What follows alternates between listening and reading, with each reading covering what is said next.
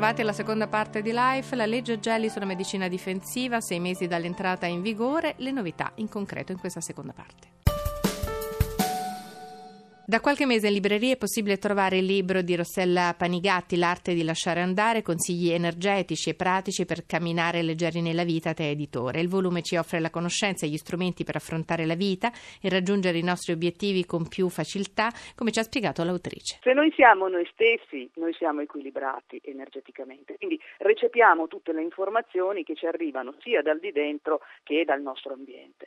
Se invece decidiamo qualcosa che è contro la nostra natura, cioè cioè ci remiamo contro, blocchiamo questa energia e la blocchiamo in un punto specifico del nostro sistema energetico. Perché dobbiamo lasciare andare certe cose che capitano a tutti, insomma, un amore finito, un licenziamento, anche banalmente un trasloco. Un trasloco è una, un, un movimento di energie molto pesanti perché di fatto noi dobbiamo lasciare andare dei pezzettini della nostra vita. Per farlo dobbiamo notare le resistenze perché di sicuro le avremo. Dobbiamo dobbiamo andare un pochino contro quello che è il desiderio di mantenere lo status quo, cioè praticamente non cambiamo nulla così riusciamo a controllare la vita. Soltanto che eh, se stiamo bene fisicamente, eh, emozionalmente, eccetera, va bene, stiamo facendo la cosa giusta per noi. Se invece cominciamo a soffrire, quindi proiettiamo delle cose accadute nel passato in un presente che non vediamo neanche, perché già le futurizziamo dicendo andrà così. Non è vero, si può cambiare. Negli ultimi vent'anni in Italia il contenzioso medico-legale in sanità ha raggiunto livelli critici con un incremento di pratiche mediche diagnostiche e terapeutiche eccessive, talvolta inappropriate al solo scopo di evitare cause in tribunale. Questo fenomeno definito, lo conoscerete sicuramente, medicina difensiva, costa oltre 12 miliardi di euro all'anno al sistema sanitario nazionale.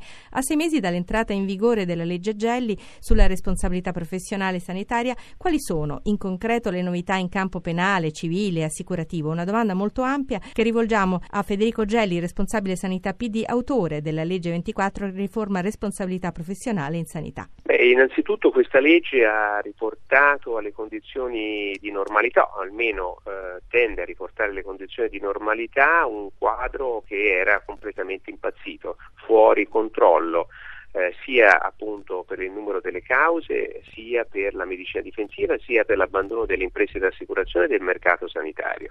Con questa legge noi interveniamo in maniera importante in un'azione preventiva per evitare che i potenziali errori, eh, gli eventi sentinella, le eh, possibili incongruenze del sistema sanitario si trasformino in danni a carico del paziente attraverso un potenziamento importante delle funzioni di risk management, cioè di tutta quella azione fatta e mirata alla prevenzione del rischio, non solo una trasparenza importante dei dati del contenzioso degli ultimi cinque anni, un eh, passaggio della documentazione sanitaria dalla condizione cartacea al digitale e poi una modifica del codice penale e del codice civile non solo per garantire eh, maggiore serenità e tranquillità ai professionisti ma soprattutto per dare ai cittadini la possibilità di un risarcimento in tempi più rapidi e brevi senza adire all'azione giudiziaria, senza fare la causa legale. Questi però, sono gli elementi fondamentali. Già lì c'è però una cosa interessante perché in primis la legge impone una revisione dei tradizionali assetti e stimola un diverso approccio culturale come dire, trasformare il modello litigioso della responsabilità sanitaria in sistema quasi virtuoso di sanità responsabile. E questo è anche il modello che proponete?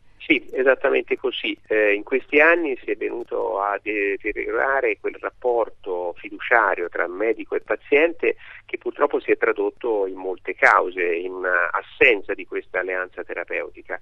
Eh, il modello che noi cerchiamo di, culturale di reintrodurre nel Paese è proprio questo, una collaborazione, una nuova alleanza terapeutica, una scelta eh, importante di condivisione di un percorso e se dovesse succedere, perché purtroppo dobbiamo mettere in conto che nel sistema sanitario così complesso e articolato può succedere che eh, accadano degli errori, è giusto che il cittadino abbia un risarcimento in tempi rapidi, in tempi brevi, attraverso strumenti molto eh, innovativi dell'ordinamento, come l'azione diretta sulla compagnia di assicurazione della struttura sanitaria, il modello RC Auto, come la conciliazione obbligatoria. Eh, esiste poi un fondo di solidarietà previsto dalla legge per aiutare quei cittadini che hanno avuto il riconoscimento del diritto al risarcimento, ma magari la compagnia di assicurazione non aveva massimali sufficienti e quindi eh, non viene rimborsato. Insomma, una serie di elementi di garanzia soprattutto per i cittadini perché si esca da questa fase drammatica che abbiamo attraversato in questi ultimi Quindi anni. ribadiamo che si pone così l'esigenza di un'inversione di metodo e di pensiero, quindi que- dalla logica del danno a quella della prevenzione, passando attraverso la creazione di un vero sistema di sicurezza delle cure e di gestione del rischio clinico. È esattamente così, un modello organizzativo, e qui ho messo un po' della mia esperienza da direttore sanitario, eh, in cui eh, i eh, centri, le funzioni appunto della gestione del rischio eh, e quindi la principale azione preventiva eh, che nascono in tutte le strutture sanitarie pubbliche e private del Paese eh, afferiranno modalità organizzative ai centri regionali per il rischio clinico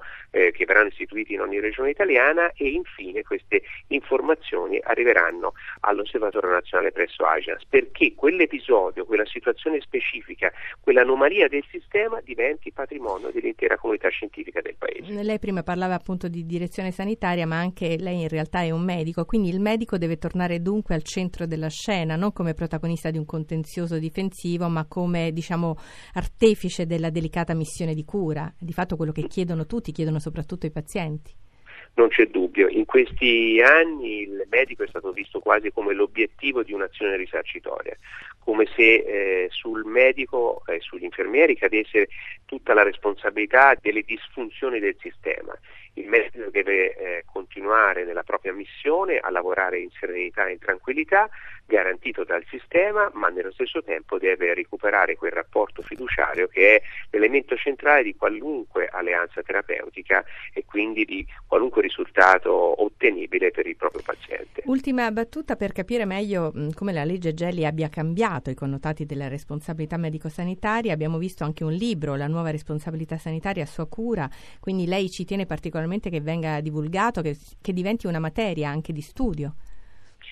Beh sì, questo libro che abbiamo elaborato, prodotto, fra l'altro è un tomo di mille pagine, quindi non lo consiglio la sera prima di andare a dormire, diciamo, ma è un commentario di studio per gli addetti ai lavori, quindi per i professionisti, per gli avvocati, per i magistrati, per gli uomini del diritto, ma anche della medicina legale, dei medici e dei colleghi professionisti, perché eh, si eh, introduca nel nostro Paese un nuovo principio e soprattutto un nuovo eh, proprio approccio culturale e questo libro permetterà anche di capire e commentare in profondità quegli aspetti che ora abbiamo tracciato molto rapidamente.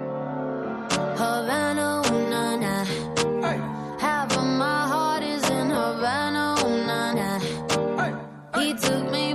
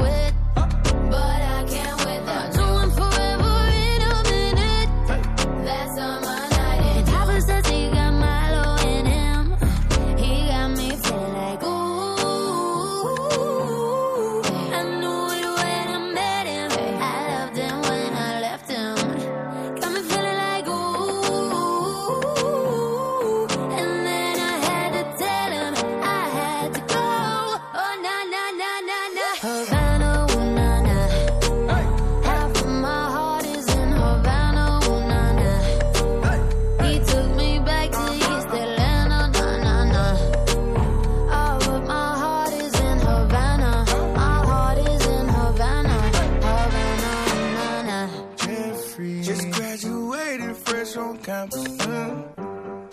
Fresh out East Atlanta with no mountains Damn, Fresh out East Atlanta. Up on pole like a traffic jam. Yeah. I was quick to pay that girl like Uncle Sam. He go, hey, take it on.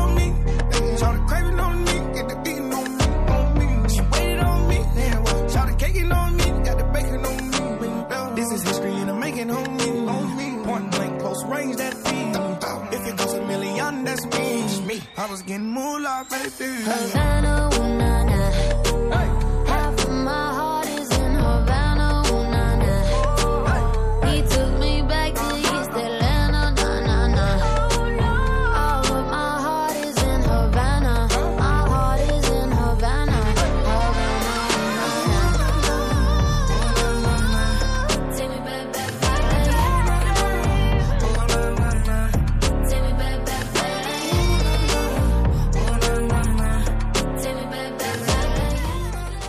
Al fine di sensibilizzare sul tumore al seno avanzato e favorire una più ampia conoscenza dei risvolti sociali, psicologici e emotivi della patologia, è nata l'iniziativa È tempo di vita. A parlarcene è Anna Maria Mancuso, presidente di Salute Donna Onlus. Queste donne spesso vengono lasciate da sole ad affrontare la malattia, quando in realtà la malattia può essere, anche in caso di tumore metastatico, può essere curata quello che conta è anche molto come la si affronta, quindi l'aspetto psicologico, si parla poco delle donne con tumore metastatico, quando in realtà il tumore metastatico può anche essere un tumore che si cronicizza. Oggi ci sono parecchie donne con questa problematica ma che vivono da anni, pertanto bisogna lanciare dei messaggi anche positivi per far capire che anche con un tumore metastatico è possibile sopravvivere o perlomeno avere un tempo di vita più lungo. Chiude questa puntata di Life, ringrazio la parte tecnica con Marco Mascia, ricordo la nostra mail life-rai.it, il nostro podcast life.rai.it. Io sono Annalisa Manduca, in redazione Antonella Romano e Adamarra, la regia è di Paola De Gaudio. Grazie a tutti per averci ascoltato. Life, la salute vita.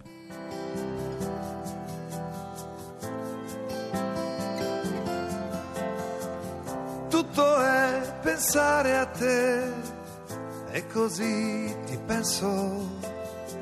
La mia carne e l'anima fanno il cuore denso. Tu sei, tu sei, lo so, così vicina.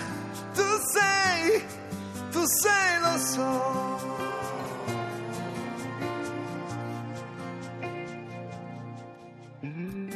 Io vorrei raggiungerti in trasparenza.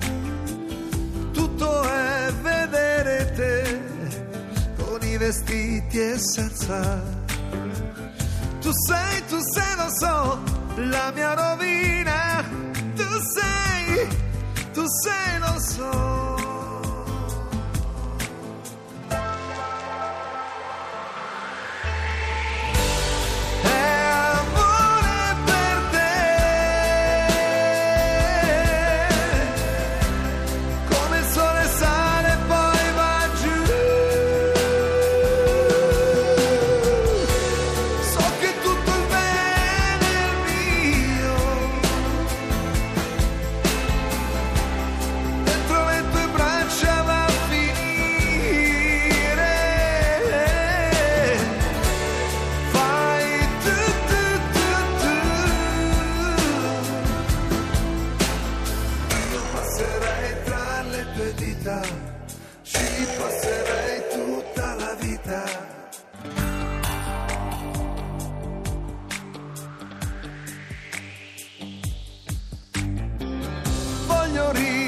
Trovarti qui nei miei risvegli, l'aria dei capelli tuoi, respirare voglio.